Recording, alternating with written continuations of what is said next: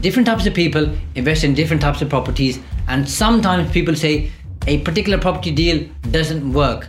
Are they right? I don't think so. I think most property deals, in fact, all property deals work, and I'm going to share in this video why I think that's the case. Welcome to Wealth Made Simple with Shaz, where you'll learn how to master your money through business, property, and tax saving strategies. Your host has collectively helped his clients make tens of millions of pounds in additional profits through these strategic approaches to business. Introducing Shaz Nawaz, an award winning chartered accountant, property tax expert, entrepreneur, and property investor. Are there any properties that you should never invest in? Are all properties good to invest in? The answer is quite simple and it's a bit like sitting on the fence. It's yes and no. Because mainly it depends. Remember, don't be desperate to do a deal. Because if you want to do a deal badly enough, you'll end up doing a bad deal. And that's not good for you.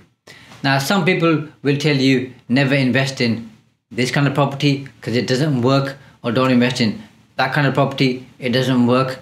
And they're usually sharing their own experience with you because they've done a deal which didn't quite work for them.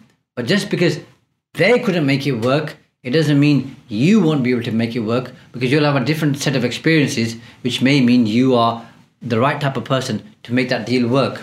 Now, it's not the properties or the deals per se that matter. It really depends on your experience, expertise, and the people that you have, you have around you who can assist you in making a deal happen. Because somebody may spot an opportunity that others may not, where they can make a deal work. And I've seen that so many times where deals have come in front of me and people said, This doesn't quite work. And I've looked, looked at it and talked to one or two other people and we found solutions for how the deal works. Now, one classic investment pitfall is for a new investor to buy a property because it appears to be a bargain, uh, there's a discount on it, and they've acquired the property and then they start thinking about uh, how much rent they're going to, going to get for the property uh, and start thinking about the type of tenants that they're going to attract and whether the investment works for them or not.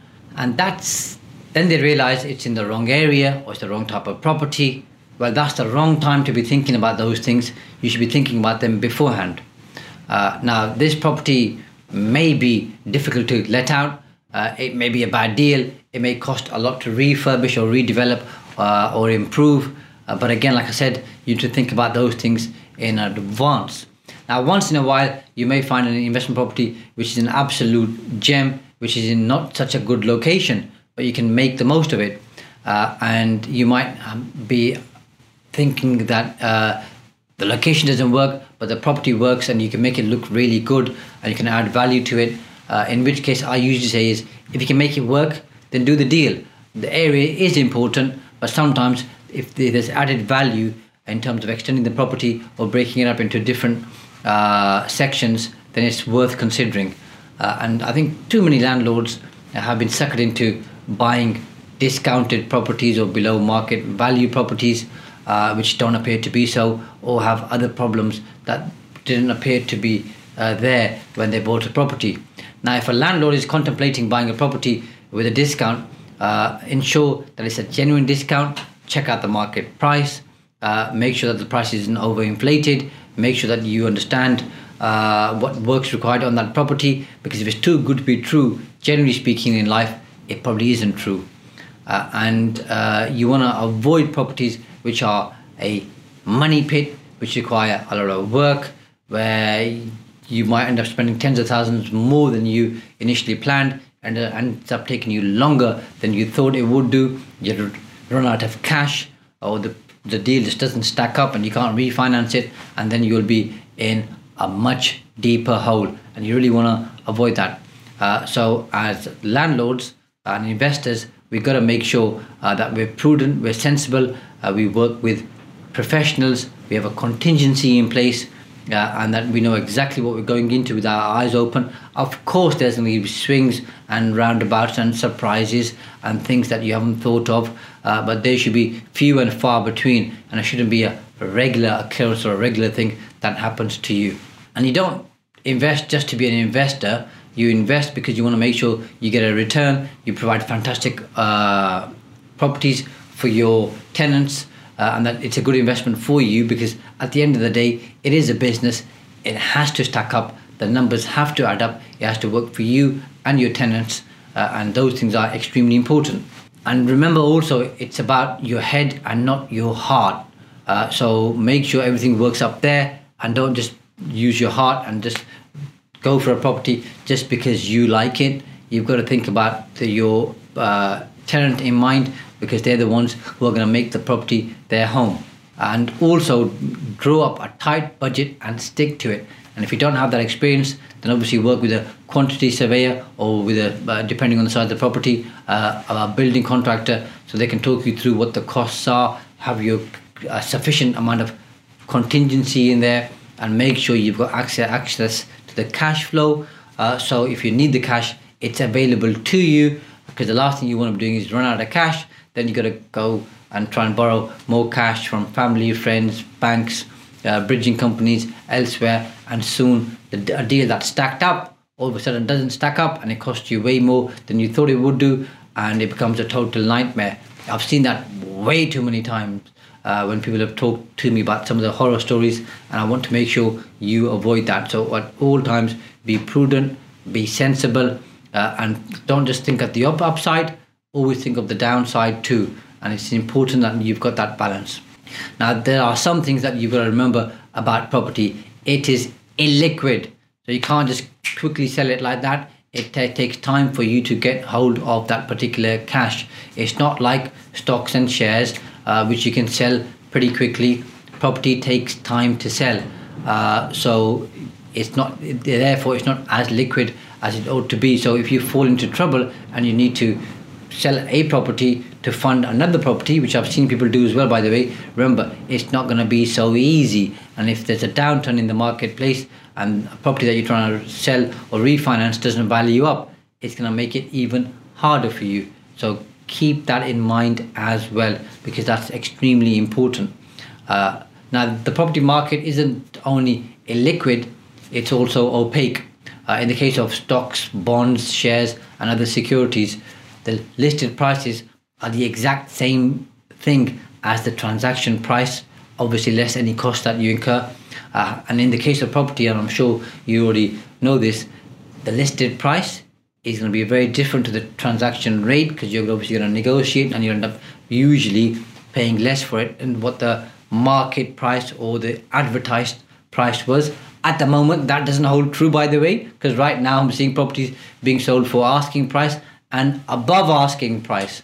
Uh, and some are going well above asking price, so just bear that in mind. Then, obviously, you've got the transaction costs. Now, property has a higher transaction cost than most other things uh, and it obviously takes a lot longer, generally speaking, uh, in terms of the hoops you have to jump through. And you've got things like stamp duty, uh, land tax, you've got survey costs, evaluations, uh, if you're using a broker, broker's cost, legal fees, and all of these things, arrangement fees, uh, if you have a, a, loan, all of these things obviously uh, cost money. On top of that, if you're if it's a buy-to-let property or if even if it's your own property, you need to put down a deposit so there's a lot of cash that you need to make sure you account for. The next one is leverage, uh, which is one of my favorite words. And land, I think as a landlord, you must avoid over leveraging your portfolio. That's incredibly important.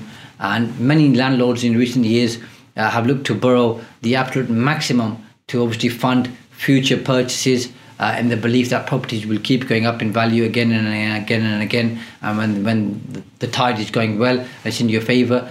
Uh, we all think like that, but I think you've got to be sensible. You've got to have your parameters. Don't leave yourself overexposed. Coming back to the point I made earlier, is think about the downside and make sure you're comfortable with it. And I think you must avoid overborrowing uh, because in the long term, that's not really going to help you.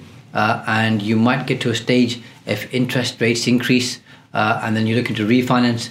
Uh, you can't refinance because you're over leveraged.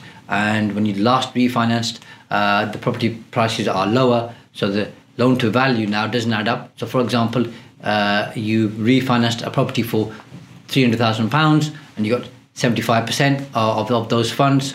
Uh, two years later, property market crashes, that property is now worth, let's say, £250,000. You want to borrow, obviously, enough to pay for the initial 75%. Well, you can't do because 75% of £250,000 is less than 75% of 300 grand. So you'll have to put some money in from your own pocket to make sure you can refinance, and that's going to cause you major problems. One property you might be able to handle. If you've got 5, 10, 15, 20 or more, it's going to be very, very difficult. Now, it's important if the numbers stack up and it's a good deal, then generally speaking, as a rule of thumb, it's a good investment.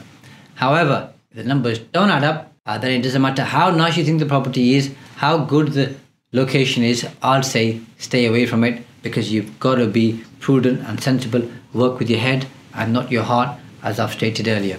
Now, something else to bear in mind though is that just because a deal doesn't work for you, it doesn't mean uh, it won't work for anybody else. Uh, so you just move on and find the next best deal.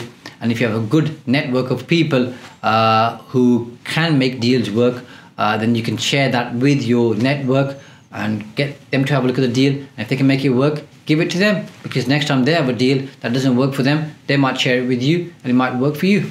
So it's again looking after each other and making sure that uh, you're helping others the best that you can. And in fairness, property investors are really good at helping other people, uh, so that should come naturally to you.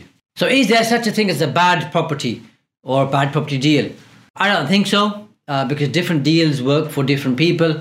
Uh, in the world of business, we have certain cases which we call problem cases or, or problem businesses, and you have uh, problem solvers and troubleshooters who can go in there and fix those businesses, and the same applies to property. Uh, but you have to know your parameters in terms of what you're good at. Are you good at flips? Are you good at single lets? Are you good at commercial conversions, service accommodation? As long as you have your own parameters and own boundaries and your own criteria, and you stick to that, don't go out of that unless you're looking to reinvent yourself or you've got, got the experience, expertise, or support to do so. I think you're going to be okay. Have your boundaries, stick to them, and it's difficult to go wrong. Thanks for listening to Wealth Made Simple. You can follow and contact Shaz on the Facebook pages Entrust Property Tax and The Profits Wizard. You can also find Shaz on LinkedIn, YouTube, and Instagram. Alternatively, email him at shaz at aa accountants.co.uk. Build your wealth by mastering money.